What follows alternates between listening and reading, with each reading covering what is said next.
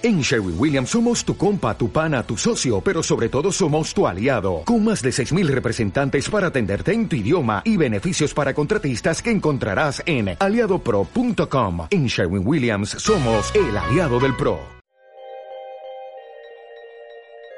Y en un momento determinado yo tenía 28 años y no pude más. En mi familia la enfermedad mental es una tara indecente. En mi familia la enfermedad mental es una debilidad. Si no fueras débil no caerías en ella. Y como eres débil se te aparta, no nos lo vayas a pegar a los demás. Hablar de suicidio jamás, jamás. Es que toda mi vida ha sido estar muerta de vergüenza y de miedo y de asco porque yo no valía lo bastante. Entonces, hablar de suicidio, bueno, por favor, solo se hablaba de la loca así de una manera tan despectiva, con tanto asco. Ponerte loca es mandarte a la cloaca, directamente quitarte la razón en todo, es quitarte la voz.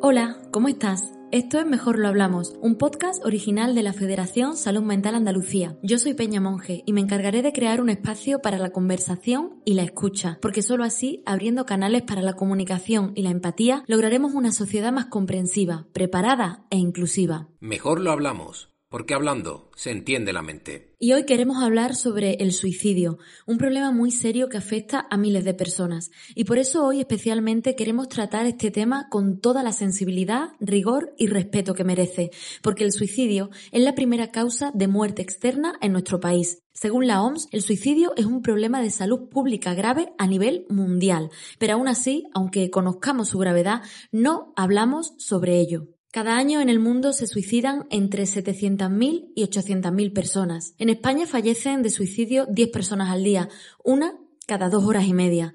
En 2020 se suicidaron en España 3.941 personas, según datos del INE, un 7,4 más que en 2019, y de ellas, 3 de cada 4 fueron hombres. Estas cifras hablan de una dramática realidad que sigue en aumento, de manera que las muertes por suicidio casi triplican los fallecimientos por accidentes de tráfico. Por cada persona que se suicida, al menos otras 6 se ven profundamente afectadas. Pero no solo podemos hablar de las muertes, también de las tentativas de suicidio, ya que las estadísticas nos dicen que cada siete minutos aproximadamente una persona se intenta suicidar. Por cada suicidio consumado ha habido 20 intentos de suicidio. Y bueno, ¿cómo podemos prevenir el suicidio cuando sigue siendo un tabú? ¿Cómo ayudar a aquella persona que necesita ayuda? ¿Qué mitos rodean al suicidio y cómo poder derrotarlos? ¿Tenemos una educación emocional que nos ayude a paliar este drama? Muchas más serán también las preguntas que rodeen a este capítulo, porque creemos con total honestidad que solo hablando derrotaremos los mitos que empañan una realidad cercana, que ocurre en miles de hogares y de la que no se nos ha preparado como sociedad para entender, cuidar y afrontar. ¿Te quedas? Bienvenida, bienvenido. Esta es tu casa. Mejor lo hablamos. El suicidio es una realidad de la que normalmente preferimos no hablar. Nos resulta desagradable, nos da miedo, evitamos a la mínima mencionarlo, porque no nos sentimos cómodos, porque nos falta información y porque tenemos muchas ideas falsas que nos acompañan desde hace mucho tiempo. Además existe una especie de norma social e invisible que nos impide hablar del suicidio y también de la muerte. Nuestra sociedad continúa creyendo muchos mitos sobre el suicidio que influyen en la importancia que le damos y en la forma de acompañar a las personas con ideación suicida. Pero aunque se crea que hablando sobre esto se fomenta más, es uno de los bulos que nos taladran la cabeza. Es totalmente falso. Hay que hablarlo. Es necesario visibilizar este problema para eliminar el estigma y para que podamos expresar nuestros pensamientos e ideas sin miedo, contando con una sociedad preparada y comprensiva. Nuestra sociedad es una sociedad que busca experiencias maravillosas, que nos generen placer, pero todo aquello que genere dolor, mal rollo, pues no lo queremos, lo desechamos completamente. Nos cuesta hablar de la muerte y el suicidio, además, tiene un tabú añadido, porque es la propia persona quien se ha quitado o intentado quitar la vida.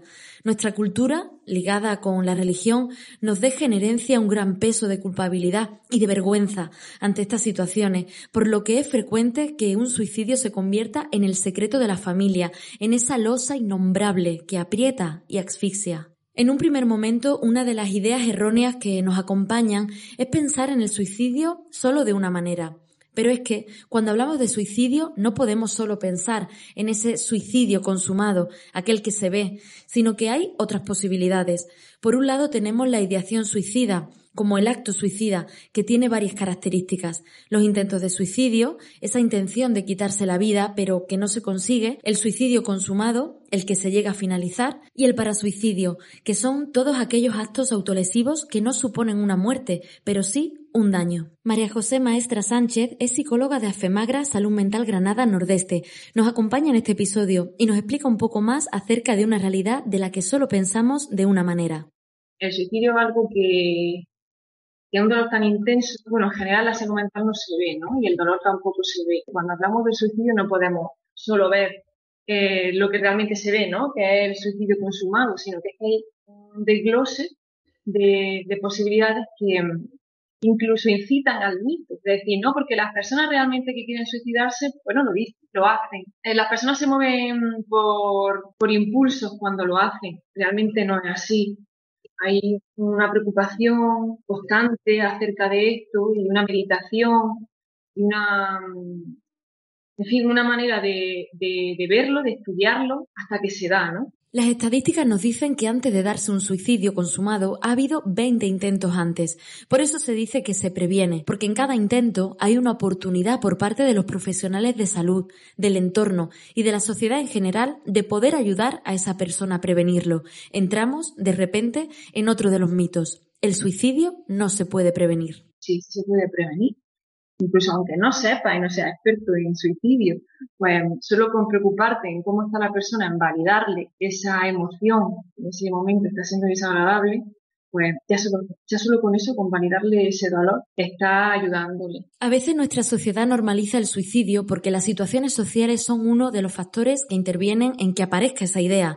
Problemas económicos, familiares, personales, laborales, se normaliza. Podemos incluso pensar en, no, yo es que yo en esa situación, pues quizás hubiera hecho lo mismo. Pasó en la crisis de 2008.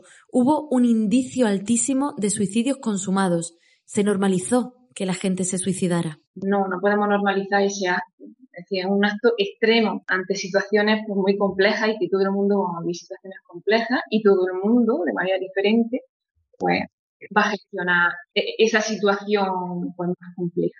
De todas maneras, no hay que dejar de verlo como un acto extremo, en el que no todo el mundo reacciona de esa manera. Hay que valorar mucho más. Hay que escuchar, entender y ver lo que está pasando en esa mente. Y no, recordamos que otro de los mitos era creer que si hablábamos de suicidio íbamos a hacer que más gente tuviera esa idea en la cabeza. Y no, lo que va a pasar es que si lo hablamos, lo reconocemos, seremos mejores y sabremos cómo detectarlo y prevenirlo. Cuanto más lo hablemos, más nos sentiremos identificados y más cómodos estaremos para hablar de nuestras emociones, problemas, preocupaciones o de esas ideas que se nos pasan por la cabeza. Y por eso hoy queremos hablar para prevenir, porque el suicidio es un problema de salud pública muy grave, pero que si ponemos los medios adecuados se puede prevenir. Otro de los mitos que rondan alrededor de esto es creer que siempre que hay un suicidio es porque hay una enfermedad mental detrás. Pero también tenemos correlación con diferentes factores, como hemos dicho, como una crisis económica como hubo en 2008, o con un rechazo social, ¿no? Como puede ser el movimiento LGTBI. Al final, mmm, no sé, puede ser mil historias. No solo hay una sola causa. Y ahora te quiero presentar a una persona muy especial. Ella es Esperanza Iglesias, tiene 58 años y vive desde hace más de 20 años en Baza, en la zona norte de Granada. Está jubilada, pero procura mantenerse activa. Ahora está estudiando literatura en la UNED y también es voluntaria en Afemagra. Esperanza recuerda vivir siempre con el estigma. Esta niña está loca. Fue una de las primeras frases que la acompañaron desde muy pequeña. Cuando aún era niña, sufrió abusos por parte de un familiar. Cuando ya fue adulta, decidió irse a Andorra. Tenía trabajo, una situación económica buena, vivía con su marido y sus hijos, pero tuvo que huir y divorciarse porque la situación era complicada. Por eso volvió a Granada, a casa de sus padres, y esa decisión, según ella, fue la que la terminó de asfixiar. Y bueno, en el momento en que me vine a casa de mis padres fue como meter el cuello en una trampa y quedarte ahí atrapada y asfixiándote, porque mi madre volvió a tratarme como si tuviera 15 años. O sea, yo jamás tuve llave de la puerta, jamás pude salir sin que ella estuviera levantada esperando hasta que yo volviera. Jamás pude decirle algo a mis hijos sin que ella me corrigiera porque yo no era una buena madre ni valía para serlo. Y en un momento determinado yo tenía 28 años y no pude más. Por aquel entonces Esperanza no estaba en tratamiento psicológico. Le recetaban muchas cosas, como ella dice. No tenía nada, pero me tomaba de todo. Hasta que un día Esperanza sí que no pudo más y no vio salida. Y bueno, aquello fue un drama. Yo me abracé a mis hijos, les dije que los quería mucho. Yo le di un abrazo y unos besos a mi padre y le dije que gracias porque él siempre había estado orgulloso de mí y, que me sabía muy mal hacerle esta putada. Y bueno, al final mi madre me cogió, me zarandeó, me, me pegó, me dijo que qué me había tomado. Salimos para el hospital porque ya se dieron cuenta que empezaba a perder el conocimiento y me desperté a los, a los dos días. Esperanza recuerda la entrevista con el psiquiatra. Le dijo que ella no era una persona enajenada, que simplemente lo que tenía era mucho miedo, mucha vergüenza, mucho terror a su madre, un pasado difícil, momentos duros en su infancia que la hacen ser la persona que es ahora. Esperanza cuenta que vivió con mucha angustia y con mucha presión de ser siempre la primera, siempre la mejor, pero siempre que lo conseguía, Siempre que llegaba a esa cima imaginaria, aparecía otra cosa que la volvía a bajar, a infravalorar, a sacarle algún defecto para hacerla simplemente infeliz. Cuando tú creces con esa angustia, eh, rarita tienes que ser. Y luego, pues, con la, con la idea absoluta de que yo tenía que hacer todo lo que ella no había hecho. Esperanza recuerda un esfuerzo continuo, pero era un esfuerzo que no tenía fin. Siempre había algo que mejorar. Y cuando ya no había nada, pues siempre se podía inventar otra cosa. Esta presión ha sido en buena parte el porqué de todos los intentos de suicidio que ha tenido. Esperanza recuerda esos momentos de manera muy solitaria. Afirma que nunca tuvo apoyos familiares sólidos que la acompañaran en un proceso tan duro como este. Nunca, nunca.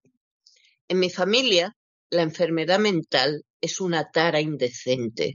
Nadie, excepto una buena prima y amiga a la que quiero mucho, nadie más me habla en toda la familia. Y yo tengo un ciento de familiares, no te vayas a creer que es que tengo uno o dos. Nadie me habla. En mi familia la enfermedad mental es una debilidad. Si no fueras débil, no caerías en ella y como eres débil se te aparta, no nos lo vayas a pegar a los demás. Esperanza también es una víctima de una sociedad con la que no se podía hablar de las emociones, de cómo nos sentimos, de esas ideas que en algún momento nos pueden perseguir y acechar hablar de suicidio jamás, jamás. Es que toda mi vida ha sido estar muerta de vergüenza y de miedo y de asco porque yo no valía lo bastante. Yo siempre pensé que yo era un bicho rarísimo y monstruoso y sobre todo muy inútil, muy, muy, muy inútil. Entonces, hablar de suicidio, bueno, por favor, solo se hablaba de la loca así de una manera tan despectiva, con tanto asco. Ponerte loca es mandarte a la cloaca, directamente quitarte la razón en todo, es quitarte la voz, porque no se trata con locos. Tú estás loca y yo no, por tanto, yo soy una persona decente y tú no lo eres. No hay más que hablar. Y menos mal que sí hay mucho que hablar, porque han sido muchos los años en los que su mente se ha creído esa inutilidad y como gota que cae en la piedra durante años, Esperanza llegó a creer que no valía para nada. Esperanza es una superviviente, porque a pesar de haber intentado suicidarse en varias ocasiones, está viva para contarlo. Pero, ¿cómo se ha sentido ella una vez que ha salido de esa tentativa? Mm, yo creo que aparte de ese arrepentimiento por algunos que, que, que no puedes abandonar y que no se lo merecen, yo creo que sobre todo pasas muchísima vergüenza, muchísima vergüenza, muchísimo señalamiento. Venían, como quien dice, a darle el pésame, a mi, el pésame a mi madre y a echarle un vistazo a la loca como quien viene a ver a la mujer barbuda. Pero nadie me dijo, pero ¿cómo has estado para esto? ¿Pero qué te pasó? ¿Pero cómo te puedo ayudar? ¿Cómo te puedo ayudar? Es algo que todavía estoy esperando que alguien de mi familia me diga. Nadie le preguntó, nadie quiso hablar del tema. El tabú era real, Años más tarde, diversos acontecimientos en torno a su familia hicieron que la culpa rondara de nuevo por la mente de Esperanza. Y bueno, a raíz de todo esto yo tuve otro, otro intento. Lo que pasa es que esa vez yo quería asegurarme. Yo me tomé todo lo que pude. Será la vida, será Dios, será que, que no me tocaba, pero yo estuve tres días eh, durmiendo. Pero desperté y por supuesto ese, ese ni se supo ni, ni fui a ninguna parte. Yo estuve unos días muy, muy mal hasta que me puse bien, pero yo no fui al médico para nada porque tenía una vergüenza enorme y además una culpa de, de ser una mala madre, de que me habían quitado a mis hijos, de que mis hijos no me querían. De momento nos quedamos aquí con la historia de Esperanza, porque ahora tenemos que hablar de los y las jóvenes de nuestra sociedad. Según un informe de la Universidad Complutense de Madrid que recoge datos del INE, entre 2019 y 2021, el suicidio es la primera causa de muerte en jóvenes y adolescentes entre 12 y 29 años. ¿Pero qué está pasando? ¿Por qué una sociedad que aboca a adolescentes y jóvenes a creer que no hay salida es una sociedad fallida. Algunos factores de riesgo para la conducta suicida en jóvenes son, por ejemplo, experimentar abusos, acoso, violencia o discriminación de cualquier naturaleza, el consumo de drogas, tener depresión o algún trastorno mental, el duelo por separación de padres y madres o, por ejemplo, por el cambio de centro educativo. Cuando entramos en la edad adulta, a veces podemos llegar a pensar que los problemas de la gente más joven son problemas banales. Venga ya, eso son cosas de niños. Anda, que si te pones así por eso, cuando llegues a mi edad, ya con el tiempo se te pasará. Este tipo de pensamientos están extendidos y hace que no validemos el dolor por el que está pasando esa persona. Pero ¿por qué pasa esto? Y que al final el dolor es algo muy personal, es algo que, probablemente pues, ni tú ni yo vamos a sentir el dolor por una misma cosa, porque tú eres tú yo soy yo. Entonces, con los adolescentes pasa exactamente lo mismo. Creo que no se ha dado ese valor pues porque se ha minimizado ese, esas problemáticas. Y, y creo que son problemáticas igual de válidas, igual de válidas que las de los adultos, y que hay que escucharla y que hay que prestarle atención. Esta realidad es una de las mayores preocupaciones actuales y son malísimas noticias, porque ¿qué futuro tenemos como sociedad si vemos que nuestros niños y niñas pierden la esperanza hasta el punto de quitarse la vida? Urge además la implantación de una asignatura de educación emocional en todas las escuelas. ¿Quién nos enseña esas habilidades sociales, quién nos enseña a gestionar nuestras emociones, todo el ámbito educativo, la escuela de padres, todo lo que nos rodea. Fíjate que al final es que es una pirámide. Para llegar arriba tienes que construir todo lo que hay debajo. Pues claro que es un problema de salud pública. Pues ya ves, si vamos desgranando, desgranando, pues estamos todos involucrados. Un problema de salud pública que es el fiel reflejo de lo que nos queda por hacer. Yo he tenido un maravilloso psiquiatra que durante 14 años estuvo conmigo y yo le digo la vida a este hombre y a las sesiones, pero es que una sesión cada seis meses, o sea, en seis meses tú quieres morirte 500 veces. En la esperanza de que a los seis meses iba, iba a poder hablar con él, no era suficiente. La implicación de la familia en una situación de suicidio es vital.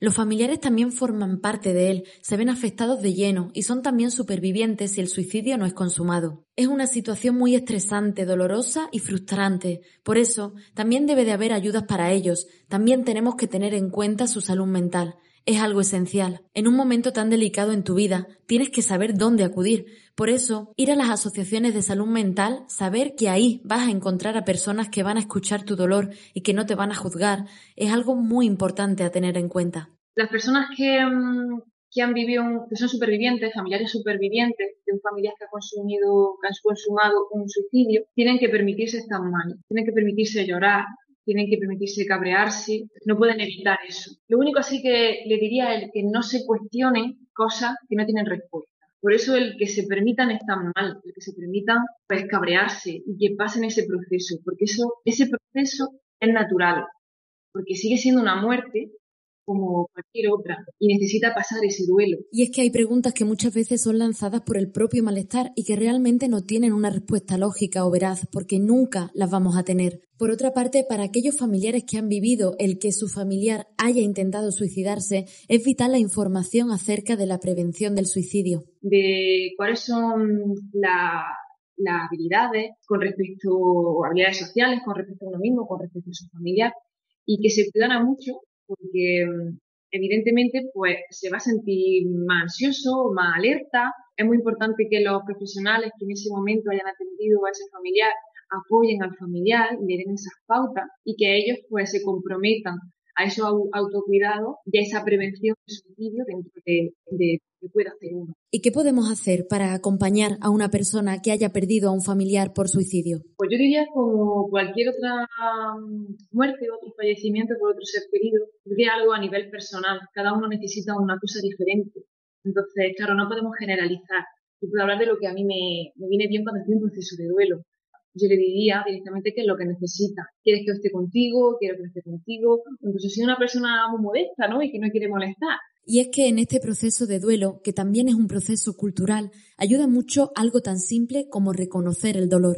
En nuestra cultura, influenciada por la Iglesia Católica, se hacen las misas y se hacen los entierros, porque una manera de reconocer ese dolor. Pues esto es exactamente igual. No significa que porque hagamos la misa se reconozca el dolor en ese día, es solo en ese día, sino que luego tú lo llevas a tu casa. Nuestra cultura también influye en cómo hablamos de lo que nos sucede, y en este caso, en cómo hablamos de la muerte y del suicidio. La religión católica también puede ser un freno a la hora de hablar de suicidio. O sea, es pecado. Por consiguiente, aún más tabú para hablar de ese tema. Necesitamos reconocer la muerte por suicidio, necesitamos tener una sociedad que no juzgue, que reconozca el dolor, que no culpe, que podamos hablar libremente sin ser estigmatizados, porque ayuda en el proceso y en nuestra salud mental. Que nuestra cultura de triunfadores y de consumo y de todo si tú dices que te quieres morir, eso ya te convierte en una fracasada. Desde el punto de vista religioso, pues tampoco es muy allá que vayas a decirle a alguien en la iglesia, pues eh, confieso que yo me quiero morir, porque te dirán que es un pecado. El suicidio se puede prevenir. Podemos trabajar para que así sea, para detectar y apoyar a esas personas que no quieren morir, pero que no ven otra salida. La sociedad tiene un papel clave en la prevención del suicidio. Las comunidades conectadas y que se cuiden en una red gigante tienen menos riesgo a realizar conductas suicidas. La concienciación y la sensibilización es imprescindible para eliminarlo y ofrecer así una mejor atención y prevención a las personas con ideaciones. Existen unas señales no verbales que podemos identificar pues esa inactividad, ese llorar continuo, no tener esa red de apoyo, eh, no salir de casa, bueno, pues no interactuar con la gente, esa sensación pues de apatía constante, de, de amotivación, de no salir, de no hacer. Luego hay otras señales verbales, que te lo digan directamente, que no por ello significa que no lo vayan a hacer.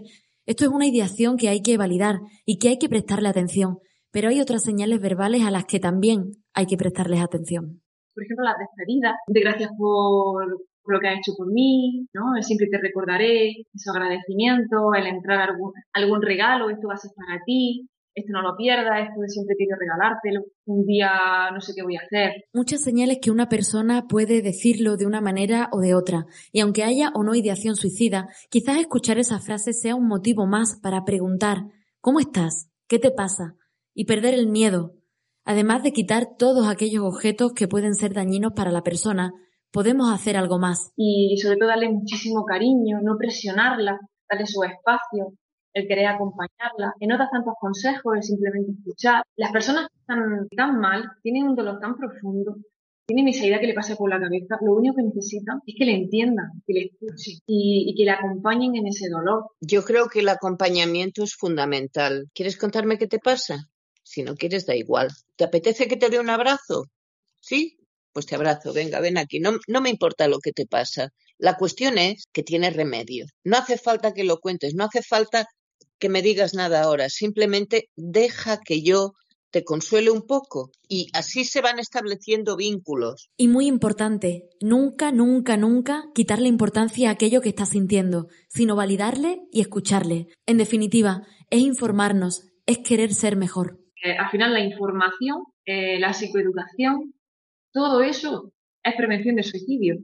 El conocer, el hablar, entonces a todo el mundo, ya no solo a los supervivientes familiares, es que tiene que informarse porque nunca se sabe si mañana te puede tocar a ti.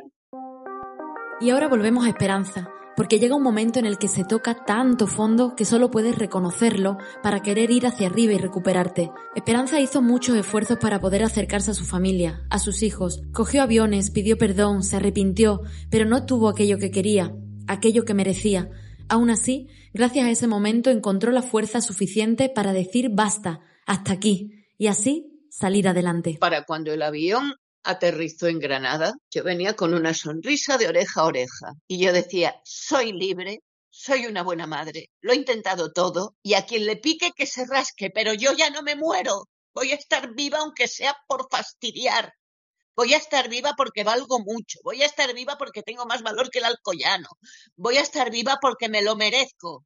En ese momento Esperanza entendió que las cosas no solo dependían de ella, que su alrededor y la forma de afrontar los problemas y ayudarla también habían tenido algo que ver. Y a partir de ahí pues ya empecé a reconocer que tenía un problema, ya empecé a, ir a una psicóloga privada que por suerte me la podía permitir, porque si no te lo puedes permitir lo tienes bastante mal, también te lo digo. Y estuve en terapia pues casi tres años y al cabo de ese tiempo ella me derivó a FEMAGRA. AFEMAGRA es una asociación que tiene como finalidad la adopción de todas las medidas que contribuyan a la mejora de la calidad de vida de las personas con enfermedad mental, sus familiares y allegados. Así se sintió Esperanza cuando abrió las puertas de esta asociación? Pues fue un mundo nuevo, fue un mundo nuevo porque por primera vez en mi vida, a los cincuenta y tantos, yo era una persona válida, era una persona inteligente, era una persona útil, era una persona que valía y yo no me lo podía creer. Al poco tiempo, Esperanza comenzó a ser representante en el comité.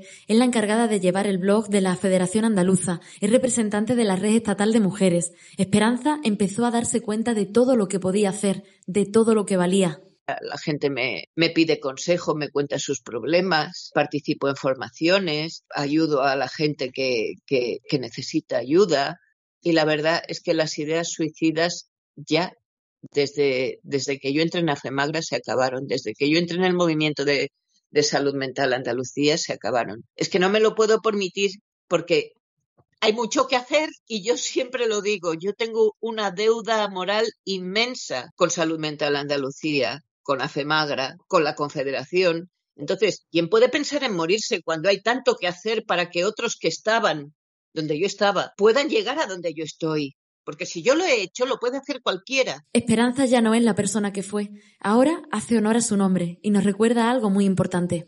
Yo quería dar un mensaje de esperanza, de decir, te sientes fatal, crees que no vales nada, pues ve donde te valoren, no te quedes con eso, ve donde te valoren, busca ayuda, que yo eh, estaba imbuida del sentimiento este de que eh, necesitar ayuda psicológica era una tara y era una vergüenza y era algo estigmatizante, pero mm, yo hoy los animo siempre, sobre todo a los jóvenes, a que busquen ayuda, a que se den cuenta de que hace falta llegar a viejo para darte cuenta de lo bonita que es la vida y de lo mucho que, que sacas de ella. Esperanza derrocha fuerza, motivación, ganas de vivir, perseverancia. La muerte nos va a llegar a todos. Yo espero que me llegue lo, lo más tarde posible porque he desperdiciado mucho tiempo de vida pensando en ella y ahora lo que quiero es hacer cosas y ser útil. Todos encontramos una motivación en la vida para seguir adelante. Así que no tengáis prisa por morir. Si morir, vamos a morir todos igual. Ahora, de momento, mientras que no nos llegue, vivid, vivid cada día como si fuera el último. Buscad una actividad que os llene, que os satisfaga. Buscad algo que de verdad os guste y agarraos a eso.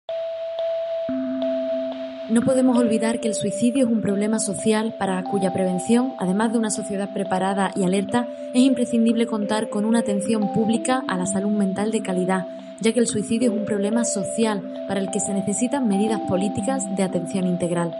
Recordamos que el 024 es la línea de atención a la conducta suicida. Es un recurso público, gratuito y accesible, disponible las 24 horas del día y gestionado por profesionales de la psicología, cuyo objetivo es atender a personas con conducta o ideación suicida y su entorno. Qué importante es acompañarnos, darle importancia a la inteligencia emocional, a nuestras emociones. No solo es importante hablar de salud mental, también de la prevención de los problemas de salud mental sentirnos libres y acompañados de poder expresar nuestras emociones sin miedo ni vergüenza. Tenemos mucho trabajo por hacer. Es urgente apelar a la dimensión humana de las personas y tender la mano a quien siente que no puede más. Gracias a María José por todo el derroche de conocimiento. Gracias a Esperanza por abrirnos tu mundo y llegar así a los nuestros. Gracias por recordarnos que la mayor certeza es que hay personas que nos valorarán y ayudarán a salir de ese agujero tan oscuro en el que creemos que estamos metidos. Este podcast que acabas de escuchar es una producción original para Salud Mental Andalucía.